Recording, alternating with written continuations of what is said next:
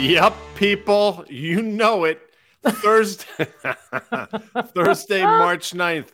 G Swizzle here, joined by EY from SoFi. Dan, I think, is on a plane. Maybe he's gotten off it. I have no idea. Going to parts unknown, a much needed and much deserved, uh, well deserved vacation for him and his family. But this is Market Call. It's one o'clock on the East Coast. Today's Market Call brought to you by FactSet, financial data and analytics powered by Tomorrow. And of course, SoFi.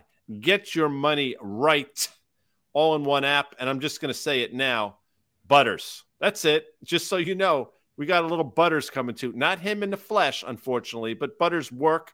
EY, how are you? And just before we even start this whole um, show today, I had a great opportunity to spend some time with you yesterday, and you were outstanding, not only in the um, panel that you did with Stephanie Link at all yesterday at the Yale Club, but then we, you, myself, and Dan went to Current's office, and we did about a 45 minute little Q and A uh, discussion with them, and you were outstanding. Thank you. Hi, everybody. Here we are again, unsupervised. you know what's going to happen next week? Do you remember one year ago from next week? What happened? We one... did a show. Oh, we did a whole thing on St. Patrick's Day. Yeah. And we brought so, props. Uh huh. Remember that whole thing? Guess what? and what's we didn't even rehearse kitchen? it. No, I don't know if I have Guinness this time, but the the props, the other props are out in the kitchen. So everybody look forward to that because we're unsupervised next week too, right? It's so good. I, I mean, the two of us. We, even if we're not, we should be because just for Yeah. that alone. I Yeah. mean, I remember when we did that. I mean, we didn't rehearse, and you know, unscripted. I said, "And this," and you put it up, and it was just. I mean, it's must for for nothing else. You should We watch killed it. Market Call for that.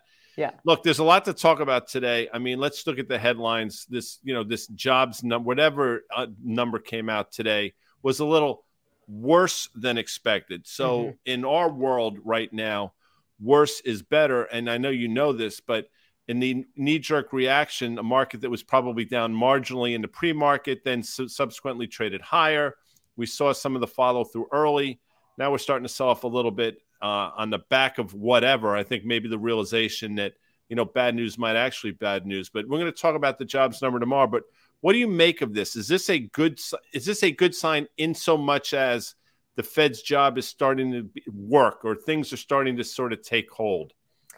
I wouldn't take this as as a sign yet, but here's the interesting part. So Jerome Powell, as we all know, testified in front of Congress earlier this week and said things like the totality of the data is going to determine what they do at the next meeting. The market subsequently baked in a 50 basis point hike. I think the probability of that, according to the market now, is about 65 to 70 percent. So that's pretty high, and it flipped very quickly from 25 basis points to 50 basis Mhm. points. But here's the interesting part so much data is going to come in before that meeting. He obviously knew that. We already got JOLTS data after the testimony. We got initial claims today. We're going to get NFP tomorrow. We've got CPI on Tuesday. I mean, it just those four prints alone are huge, and that's all happening in less than a week. So there's a lot that we still have to take in. The initial claims data, and, and this is the way I look at it as a macro strategist, initial claims are like almost like Morse code. It's just kind of like a, a tick, a dot that happens every once in a while. They're so high frequency Mhm. and they're so susceptible to quick swings in one direction or another.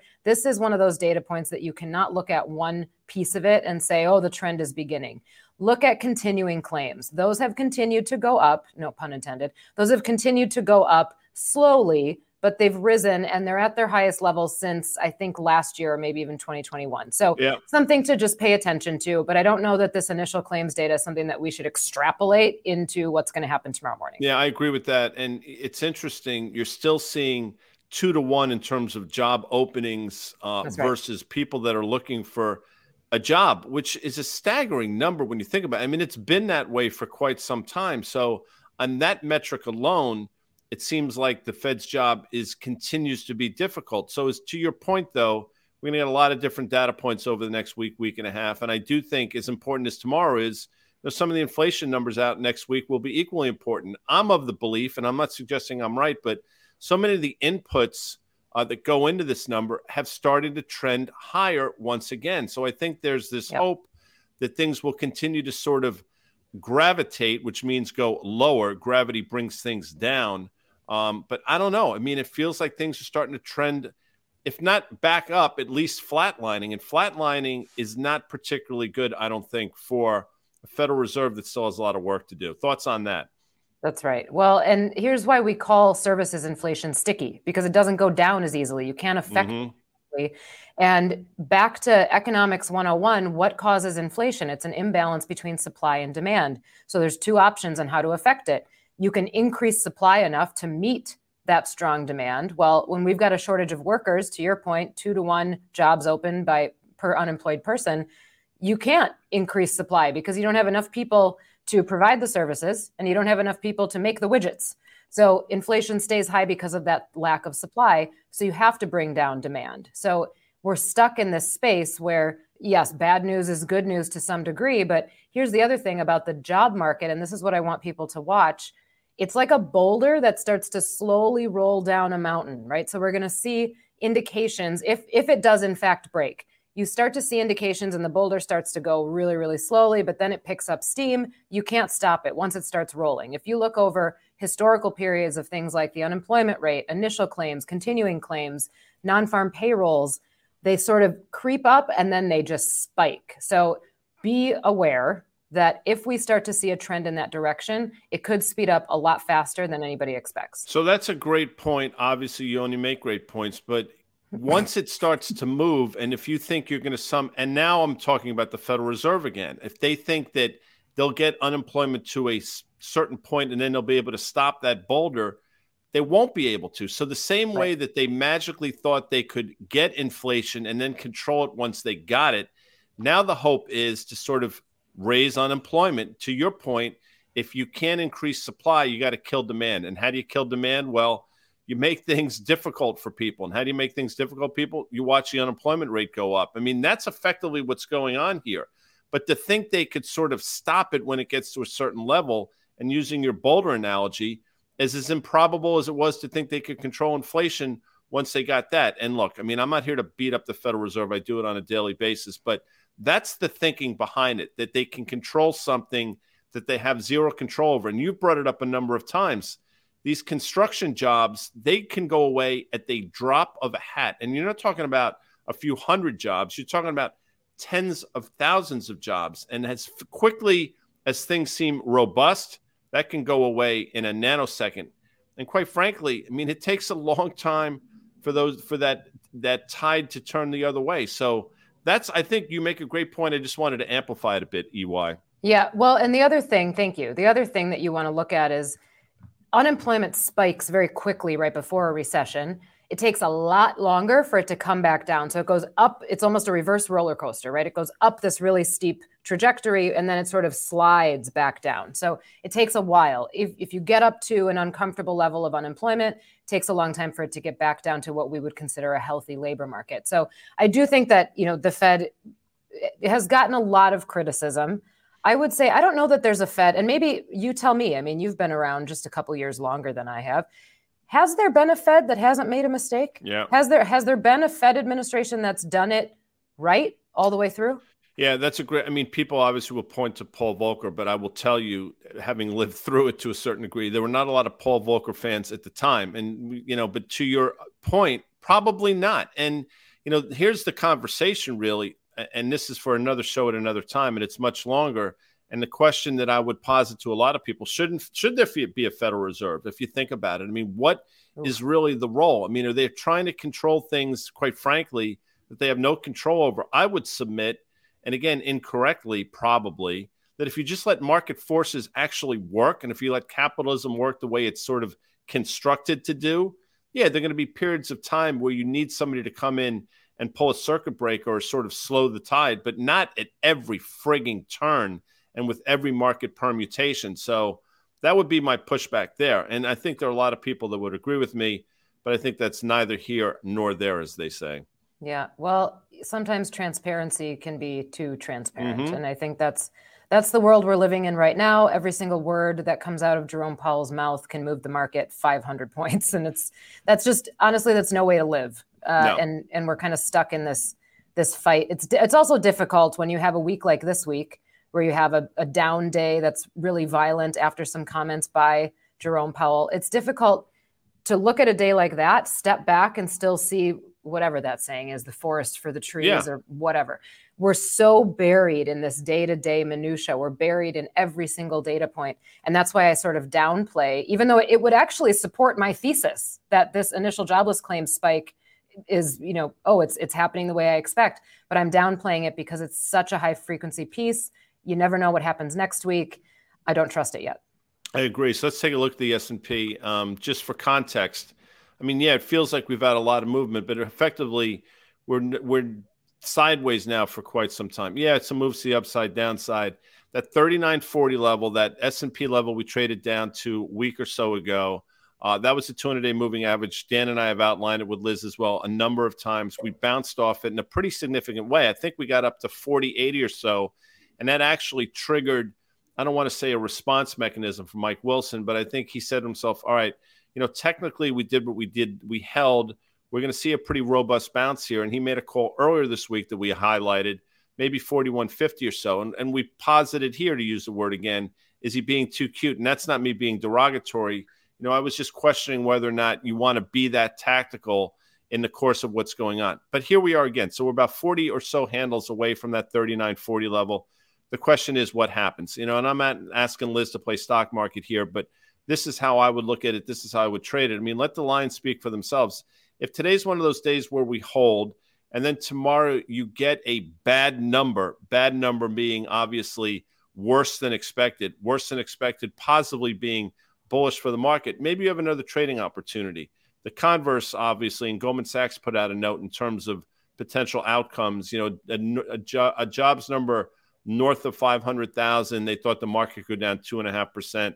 I mean, I think they're guessing like everybody else, but that's the way you have to sort of game it out. You know, in line is probably good enough to get a bounce, but if you see some robust numbers unexpectedly that Mhm. continue to show stickiness and the tightness of the labor market, I would submit that 200 day moving average is in jeopardy and that trend line is as well. And, you know, I know you don't look like n- nearly as close to this stuff as Dan and I do, but, you know, is that sort of accurate in terms of how I'm looking at this thing, EY? Yeah, well, first of all, the numbers on the jobs report are always unexpected because the estimates are so bad. They're so far off. I think they've been off. They've underestimated jobs added for 10 months in a row, something like that. So I'm going to say that their batting average is poor, if not deserves to go Mhm. back down to the minors.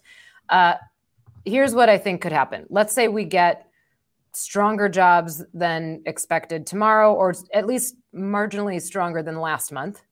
And we have a hot CPI report on Tuesday. Yes, I think we blow through that 200 day moving average pretty easily and are on our way down. If we get an inline jobs report and a CPI report that shows some progress, even on services, I think that's a rally. I think the Mhm. market wants so badly to rally. But here's the thing, and to your point about Mike Wilson and, and making a tactical call, I often think about meteorologists and strategists as uh, sometimes a similar profession.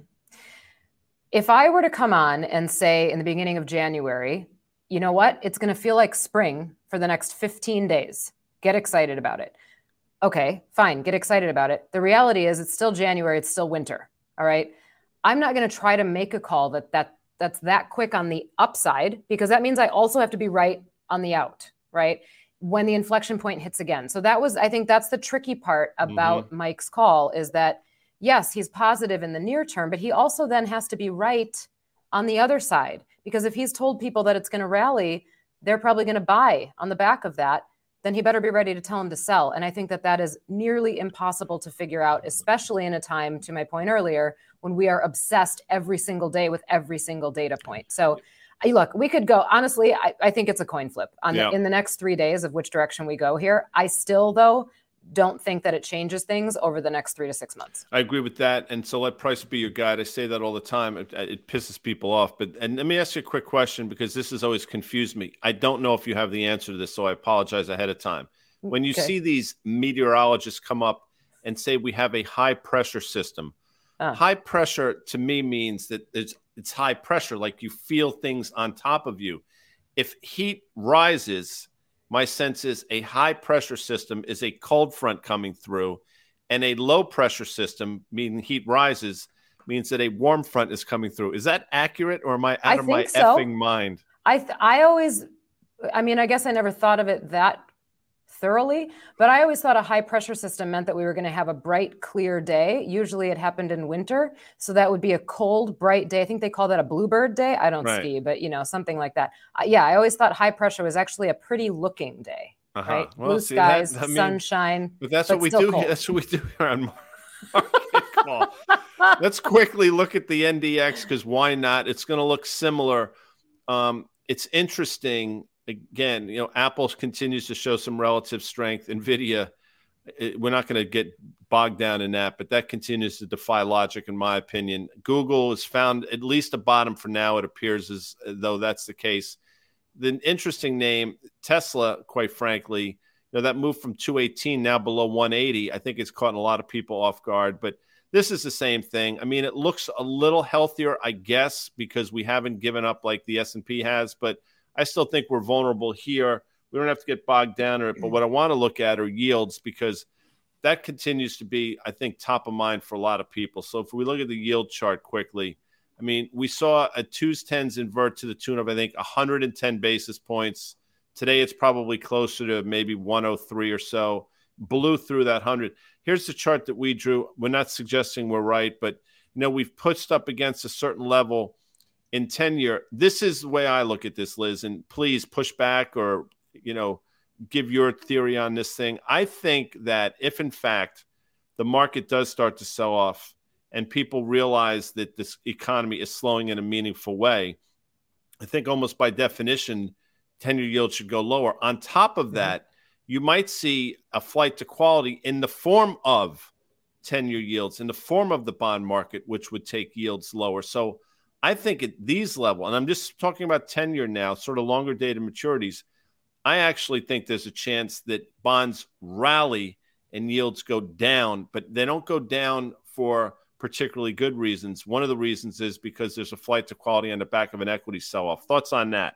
Absolutely. Well, so I think the big question mark is this is it, we're going to see CPI data obviously on Tuesday if that comes in hotter than expected, you're going to see inflation expectations rise. I've talked about that a few times in the last few weeks. Inflation expectations since the beginning of the year have spiked quite a bit across all of the maturities. So if you look at two year expectations, five year and 10 year, but two year in particularly has spiked, which started to tell the market the Fed has lost control of inflation, at least in the near term. If there starts to be a sell off, this is, and this goes back to actually the previous chart of the NASDAQ I think I said this in January at some point. I'll have to go back through the archives on YouTube. I expect this year to, if we see sell offs, right? If we see drawdowns, and especially one of the type that you and I and Dan are expecting, I think it's going to hit cyclicals harder. So that doesn't mean that the NASDAQ won't fall in a drawdown. But I think last year, given that it was such a rate driven volatility environment, is going to be different than what we see this year, even if it is a volatility environment. So you're going to see different sectors sell off in a pullback. That's why there have been some points in days this week, even where you see the Dow down, but the NASDAQ up. Even last week, that happened a couple times. So you see things in the cyclical area falling harder than things in tech, communications, and discretionary. As far as the 10 year yield, this is where I think it's going to get interesting because if yields fall due to fear, Mm-hmm. The 10 year definitely will fall due to fear. People buy it out of just being scared, right? But I think the short end falls as well. And the answer that I don't know is which one falls faster, right? right? Does that actually start? I think it actually would bring us uh, into less of an inversion, meaning I think the short end would start to fall faster. But here's the other thing, guys. This is where I think we get stuck in one dimensional thought processes. You might think, oh, that's good, right? The yield curve is re-steepening. Everything's going to be better going forward.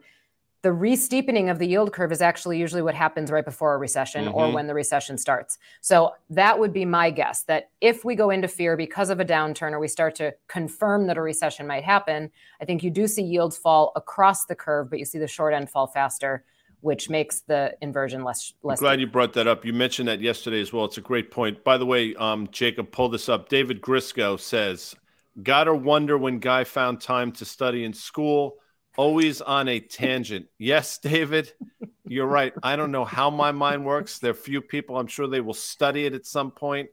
But as you will see in a few minutes, I can pull shit out of nowhere.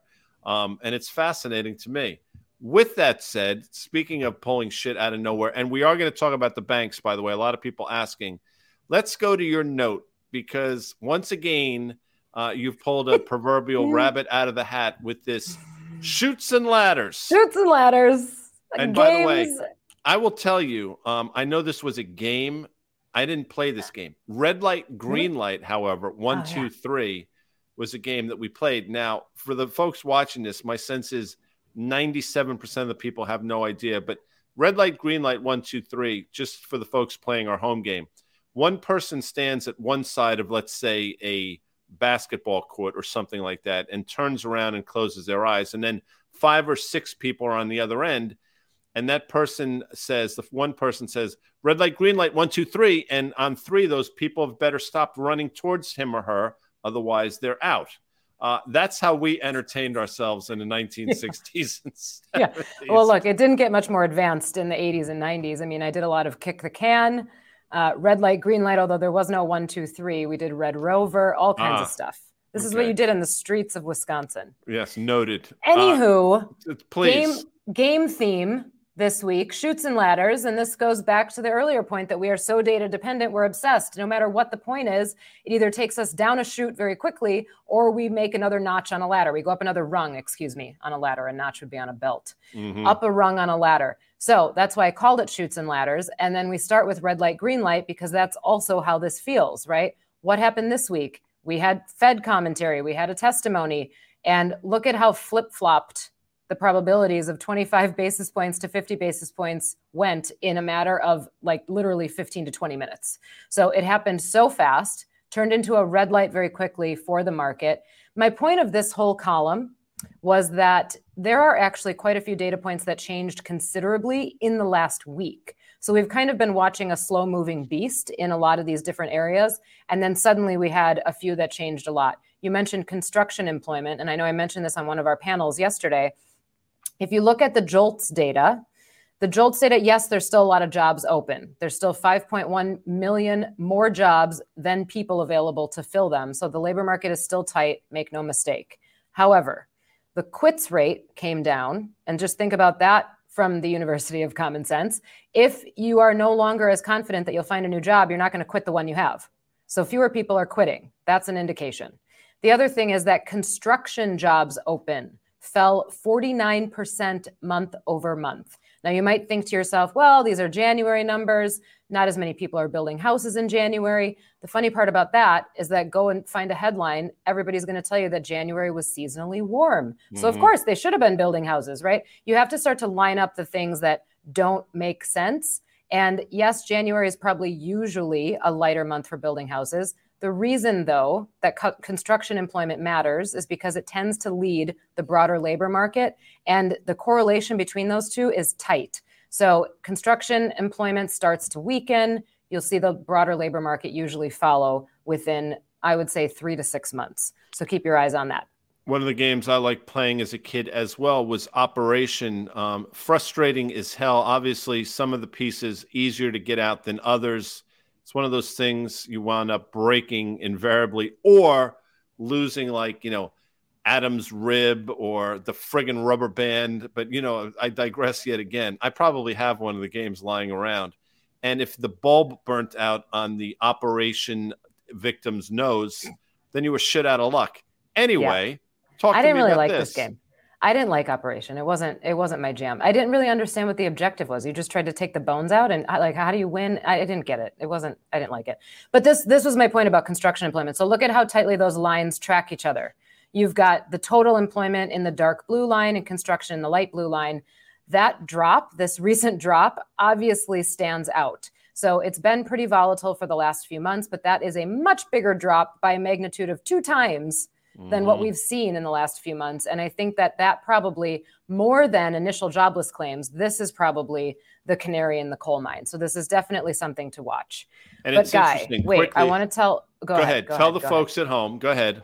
Well, I was going to tell them. I used a few. I mean, I did play Chutes and Ladders. I was a big fan of that one. My cousin also was a big fan. I did not play Operation. I did play Red Light, Green Light. My favorite game as a kid, and I thought I was going to save this as like a big reveal for our viewers, which will still be a big reveal. Guy guessed it before I even said it. He said, I know what your favorite game was. It was Candyland. I don't even know how you knew that. It's true, though. It was Candyland. I wanted to play it every single day. Because as I've told people, the cheapest thing you can do is pay attention. So over the but course when of have the I last talked about couple, Candy? I've never talked about Candy. no, you haven't. But you know, you as you say, you got to connect dots, and there are all these little different data points, and you get it's all puzzle. It's a pastiche. It's a mosaic that I'm able to sort of put together. You need to pay attention. For you guys and gals out there, that again, pay attention. You'd be shocked at what you can learn. Two ears, one mouth. Use them accordingly. okay, what? Only because Dan isn't here, I'm going to go off on a tangent real quick. I can't believe I'm going to admit this story. In the game of Candyland, for those of you who don't know, you got to make it through this maze and you Sure. got to get from start to finish, right? And you pull cards along the way that tell you where to put your piece. There was a card. His name was Grumpy. And if you got grumpy, if you pulled the grumpy card, you had to go almost all the way back to the beginning. So when I was a kid, I would get so mad. I was a little competitive. I would get so mad that grumpy got came up. I bit the card No, and you I, did I bit it. I bit it so many times that it had teeth marks in it. So then it turned it turned into the most identifiable card in the stack, and it would come up, and I would run. if it came up, I would run away and refuse to pull it. Just You must game. be- And my mom was like, "I don't Oh. know what to do with this child." No, and your sister was probably. I'm sure she was the one playing by the rules, Oh, right? The petite cousin one. My, yeah, you were the one yeah. with pulling. Yes, Oh, pulling was- grumpy cards out of your mouth. I was outside. I was out in the yard at the neighbor's house. Like, I don't. I'm not pulling that card. Anyway, love- enough. That's, that's enough about that. fantastic. You know what? You must be uh, playing Monopoly with you. Must be just a a hoot, as they say. Anyway, let's take a look. emotions more under control. A lot of people are looking, talking about Silicon Valley Bank. So we have a, Yeah. two charts to illustrate what's going on. So this is not a small bank um, by any stretch of imagination. I mean, look at the magnitude of this move today, and look at the amount of volume. It's a forty percent move we're seeing in a bank that probably, as you told me before, market cap is still probably nine billion dollars. So longer term chart, just to illustrate the absurdity of this entire thing. And I said to Liz before the show, I mean, this this could be a DocuSign chart. This could be any number of Cathie Wood's ARK ETF holdings. I mean, that's exactly what it looks like. The only difference here, it's a bank. Now, I'm not suggesting there's any systemic risk at all, and maybe this is Silicon Valley specific. But one of my concerns has been, you know, the lag effects we see in the economy. Are you starting to see lag effects taking hold in some of these banks? I don't think it's coincidental that some of the big money center banks, like the JP Morgan's bank, Citi down today as well. I, I don't want to be an alarmist at all. My sense is this is probably uh, specific to Silicon Valley Bank, but you have to take notice when a significant institution like this is down to the magnitude that it is. And you had some of the metrics in terms of, you know, the offering and stuff and why it is Yeah. seeing this move. But that's a that's a bit of a shocker here, EY. It is well, it is a shocker, especially because it's a bank, right? If we were talking about a startup tech stock and we saw a chart like this, although still disappointing if you were an owner of the stock, probably not as surprising to see such big swings. Nobody wants to see this in a bank stock. And I think what it's doing is other banks have become guilty by association. And there's sort of this now trepidation of, oh my gosh, are, are there banks out there that have capital issues, that have liquidity issues? What I will say about that, just to quell some fears, if there are fears, uh, there are tiers of what are called strategically important financial institutions. And a lot of the big banks that you would think of, you can rattle them off JP Morgan, Citi, they fall in certain tiers where they're required to keep much more capital uh, than other banks Uh, on that list. And even the Bank of New York Mellon, when I worked there, that wasn't even tier one. So if you look at that list, and that's all publicly available, go ahead and look it up. So those banks are required to keep a certain amount of liquidity and capital capital available they are better capitalized than they have ever been as a result of 2008 2009 so that we wouldn't go through that again this however some of those stats and, and why this is down to this magnitude so this bank right now is trading at a market cap just over 9 billion they announced a stock offering i believe it was 1.25 billion of common stock and 500 million of preferred so 1.75 billion total which is almost 20% of their current market cap so that is a huge offering in addition to that, they announced a sale of all of their available for sale securities uh, off the balance sheet. So clearly, they needed to raise some capital, which then I think made everybody worry that there was a liquidity problem and that they were sort of panicking. It sounds like they've raised enough, but obviously the stock is suffering. And you know, the other thing I would say about this is when they made this decision, they knew the stock price would suffer, right? It's not as if this is a surprise to them necessarily. And it's an announcement that I'm sure most banks don't want to have to make, mm-hmm. but they're taking steps in order to prevent, hopefully, something bigger down the road. I do think the fact that this bank is so exposed to Silicon Valley, and I, I, believe, I don't want to speak out of turn here, so correct me if I'm wrong, but I believe they provide a lot of financing for small businesses, businesses that are just starting out. So I think that probably their portfolio is a bit more high beta than what you're going to find in the bigger banks. No doubt about it. And the hope, obviously, and watch what I do here on the fly. You, mm-hmm. the hope is those tiers, T I E R S, don't turn into, wait for it, tears. see what I did there? Uh, yeah, I think we all see. yeah, thank you. Before we, we before we five thousand, I promised Butters. Well, let's pull up Butters, his FactSet earnings insight and this basically he's looking at the amount of times recession has been used during fourth quarter conference calls numbers above the five year average and the 10 year average however it looks like we're declining now i don't necessarily know what to make of that so i guess it's declining in terms of uh, the amount of times we hear it but it's clearly still top of mind and i say this all the time i'm not smart enough nor humorless enough to be an economist um, but for a lot of people it's a lot worse than that. But it's just interesting to see that maybe that's cooling and maybe that in fact is a good sign. Maybe it's one more little nugget that we sort of store away and come back to in a few weeks. Uh, I don't know. I don't know that I trust this either. I think that a lot of times the commentary blows like a field of wheat. So the wind ah. blows a little stronger. Everybody kind of leans one direction. The wind changes course. Everybody leans the other direction. I think that this is uh, maybe not quite as fickle as consumer sentiment readings but it's up there with fickle readings. And ceos realize that if they're the uh, sort of standout turd i'll call it saying that a recession is coming and everybody else in their sector is saying things are fine, that it's going to make people think that their company is just not prepared or that their company is in a worse position. So I don't know how much I trust the the mention stuff. I think it's interesting as a headline. I don't know how predictive it is of going forward return expectations. You don't want to be a uh, a turd ever. No. Um, by no. the way, by the way, since everybody says I only pull out bad comments, let's pull up Shoddy Shoddy's comment, who's now said it twice but since he's he's being kind to me, shout out to Guy, who single-handedly one predicted the triple-digit oil in 2020, two warned about inflation, saying be careful what you wish for, biatches. I didn't say that part; he didn't type it. and three. Uh, predicted triple digit rate inversion. So thank you for That's paying right. attention. As I mentioned earlier, the cheapest thing you can do, shoddy shoddy. Yep. And you know what, guy? You are right more than you're wrong. And you don't give yourself enough credit. You do a lot of self deprecating humor. I'm being really sincere. A lot of self deprecating humor, which I think we all laugh at heartily. But you don't deserve it all. I think that you are right more often than wrong, especially when you get when you pound the table about something. I always think to myself, I bet that I bet that's going to happen. Just I, wait. You know what? You're kind of point that. Listen, I appreciate that. In and in our business, you know, it's it's all part and parcel. You're going to be wrong. I like to illustrate when I'm wrong because as you know, there are a lot of people out there that will will tell you their track records and how great they are, and they've never had a losing trade. But that doesn't help anybody. I think sometimes by illustrating the bad calls, it's something we can all learn from. But you're kind for pointing it out, so thank you. Uh, enjoy. You have a happy hour coming up tonight, so good for you. Are you going to be on that like octagon box tomorrow or no? Nope, nope, thank not tomorrow. I have halftime tomorrow. I'll be on the of IC. Of course you do. Be on the IC from the NYSE. You're gonna be uh, you're gonna be on the IC with the SDs on the NYSE, and I'll leave that to the oh. people's imagination.